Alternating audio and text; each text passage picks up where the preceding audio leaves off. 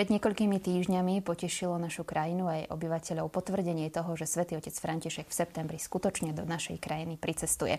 V televízii Lux sa pripravujeme na túto jeho návštevu aj sériu špeciálnych relácií. Jedna z nich je táto, ktorá je venovaná pápežským cestám ako takým. No a dnes pokračujeme ďalšou, kde budeme hovoriť o tom, aký je význam pápežskej cesty pre cirkev a spoločnosť danej krajiny s mojimi hostiami, ktorými sú profesor Miloš Lichner. Dobrý deň, vítajte u nás v štúdiu. Ďakujem. A otec Juraj Vitek, dobrý deň, Vítajte aj vy. Dobrý deň, ďakujem pekne. Teším sa, že sme tu teda spolu. Aký význam má teda to, že prichádza či už súčasný pápež, ale aj v minulosti, ako to bolo do danej krajiny a pre danú spoločnosť a pre církev tejto krajiny?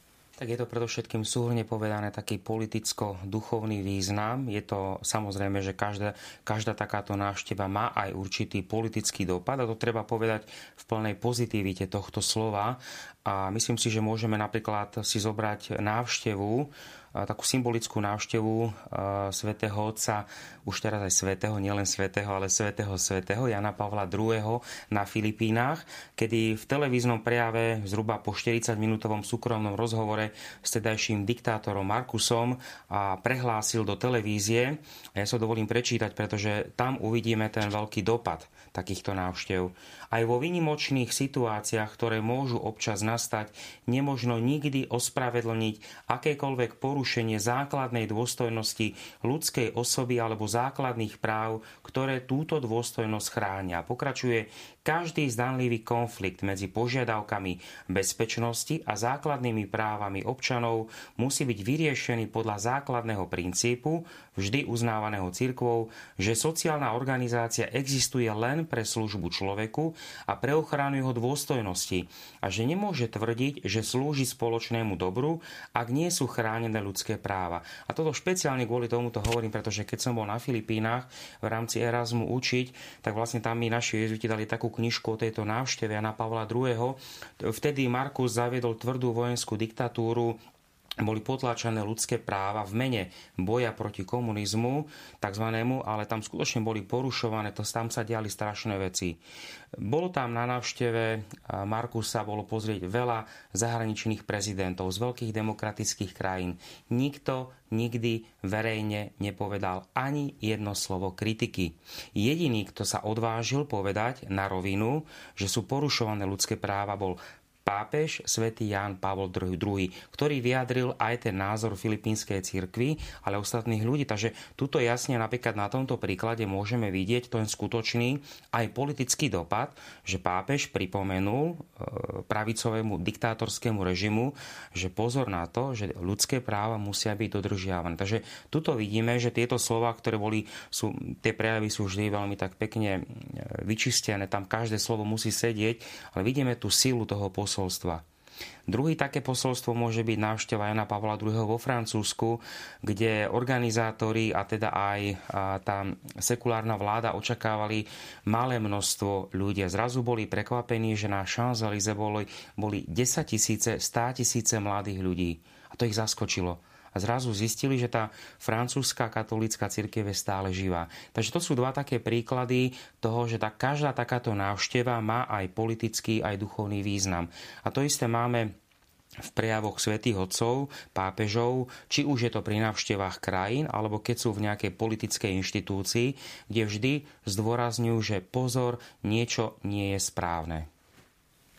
Áno, samozrejme, e, okrem tohto spoločenského rozmeru, ktorý to samozrejme, že vždy má, to súvisí s tými znameniami čias, že každá tá papežská e, návšteva nejakým spôsobom reflektuje dobu, aj konkrétnu situáciu. E, a treba povedať aj to, že to nie je len návšteva tej jednej krajiny, pretože dnes v rámci globalizácie je každá návšteva veľmi ostro sledovaná mediálne a teda pápež sa vlastne vždycky má možnosť dávať určité posolstva celému svetu. Treba povedať, že táto konkrétna návšteva pápeža Františka na Slovensku je jedna z dvoch návštev v tej mimoriadnej historickej situácii pandémie. Vieme, že bol naposledy v Iraku a čo malo tiež svoje veľké historické dôvody a aj spoločenské, politické, veľké utrpenia toho ľudu v Iraku, ale treba povedať, že ma, malinké Slovensko si vybral pápež počas pandémie a takýmto spôsobom sa môže prihovoriť teda v istom zmysle aj reflektovať aj tú dobu takú zvláštnu, ktorú prežívame, ktorá má zo svoje aj duchovné dôsledky, pretože to prináša aj určité Pápež František o tom neraz ho, hovorí o manipulácii viery, o úzkostlivosti, o, o falošných dôvodoch viery a podobne. Čiže potrebujeme pozbudiť e, aj vo viere a očistiť tú vieru. A práve toto je asi hlavný duchovný dôvod návštev. Ja by som vybral z Božieho slova citát z Lukášovho Evanielia, ktoré kľudne môže byť, by som povedal, že motom každej jednej pápežskej návštevy. A síce pán Ježiš povedal Petrovi, ale ja som prosil za teba, aby neochabla tvoja viera. A ty, až raz sa raz obrátiš, posilňuj svojich bratov.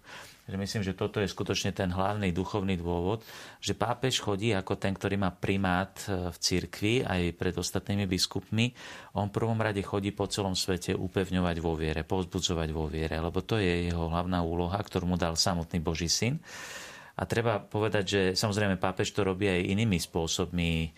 Apoštolské listy napríklad e, naznačujú, ako, ako, pápe, ako aj v tých prvých e, cirkevných časoch svätý Pavol navštevoval tie jednotlivé obce, ktoré zakladal a prichádzal tam s autoritou. Ja som vybral jeden veľmi kratučký e, text z druhého listu Korintianom, kde, ktorý vyjadruje trošičku to, čo pápež tiež robí pri tých cestách.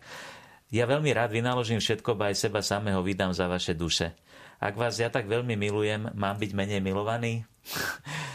lebo sa bojím, aby som vás, až prídem, nenašiel azda takých, akých nechcem. Aby ste, eh, aby ste nenašli mňa, akého nechcete.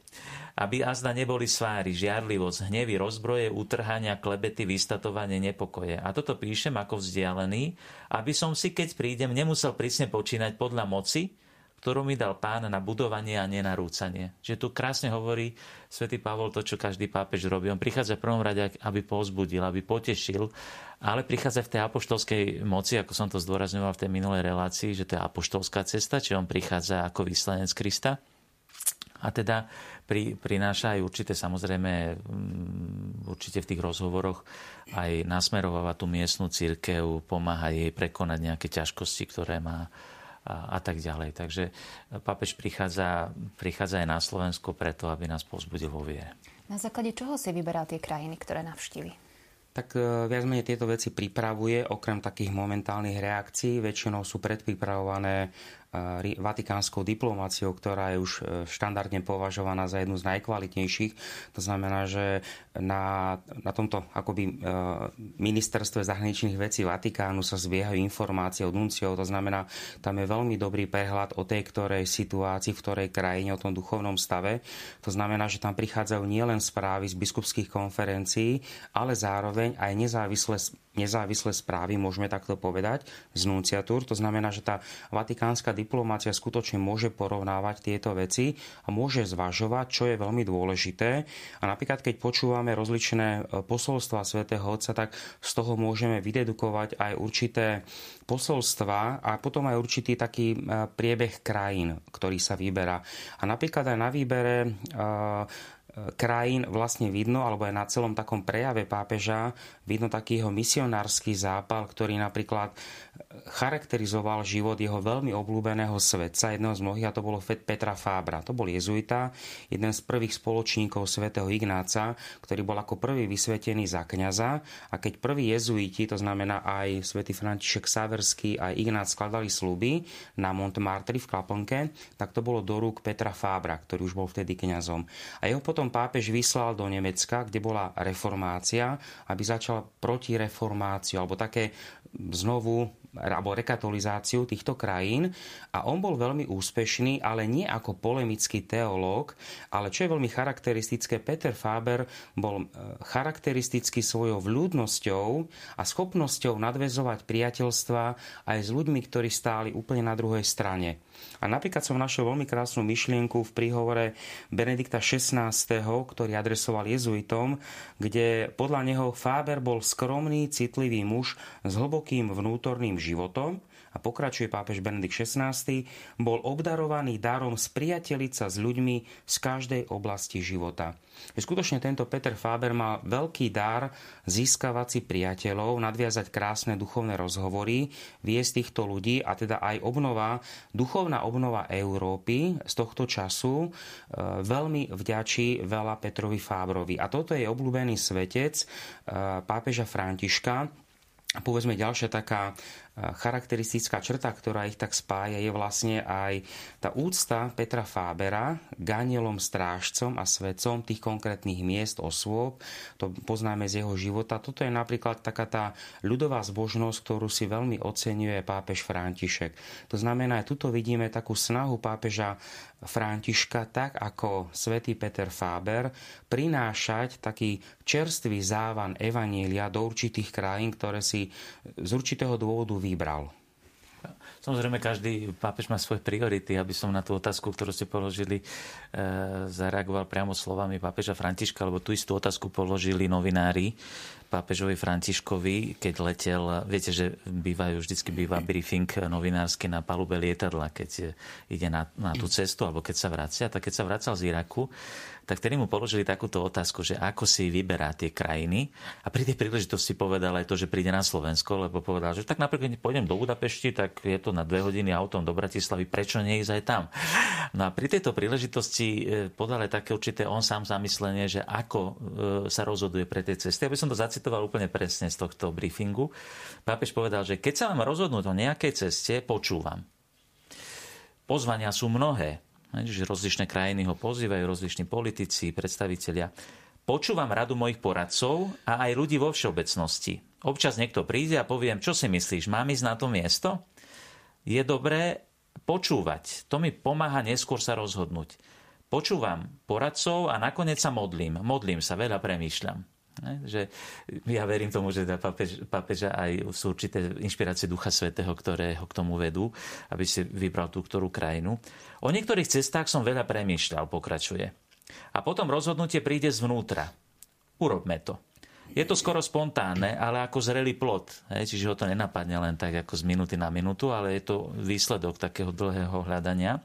Je to dlhý proces. Niektoré sú ťažšie, iné sú ľahšie. No a potom on vysvetloval aj to, že do toho vstupuje strašne veľa aj vonkajších e, faktorov, povedzme aj politických situácií. Napríklad tam hovoril o tom, keď išiel do Čile, mali ísť aj do Argentíny, ale v Čile mali byť akorát voľby, tak sa to muselo odložiť, lebo to by nebolo vhodné, aby išiel práve, to tiež nie, nie sú veľmi dobré e, časy, kedy navštíviť nejakú krajinu a podobne. Treba povedať, že jedna krajina napríklad doteraz sa ani jednému pápežovi nepodarila e, a to je Rusko tam žiaden pápež zatiaľ sa nepodarilo. Pápežovi Františkovi sa podarilo teda historická vec, že sa na Kube stretol s patriarchom Kirilom moskovským, čo je tiež ako veľmi historická mm-hmm. vec. Čiže do toho vstupuje veľmi veľa vecí. Niekde pápeži by veľmi radi išli, ale nie je to možné. Niekedy musí dozrieť tá doba, aby tam prišli a, a podobne. Takže do toho vstupuje veľmi veľa vecí. Ďakujem vám veľmi pekne. Teším sa, že máme túto reláciu. Aj vám, milí televízni diváci, ďakujem za pozornosť. Určite nás sledujte aj pri ďalšej časti.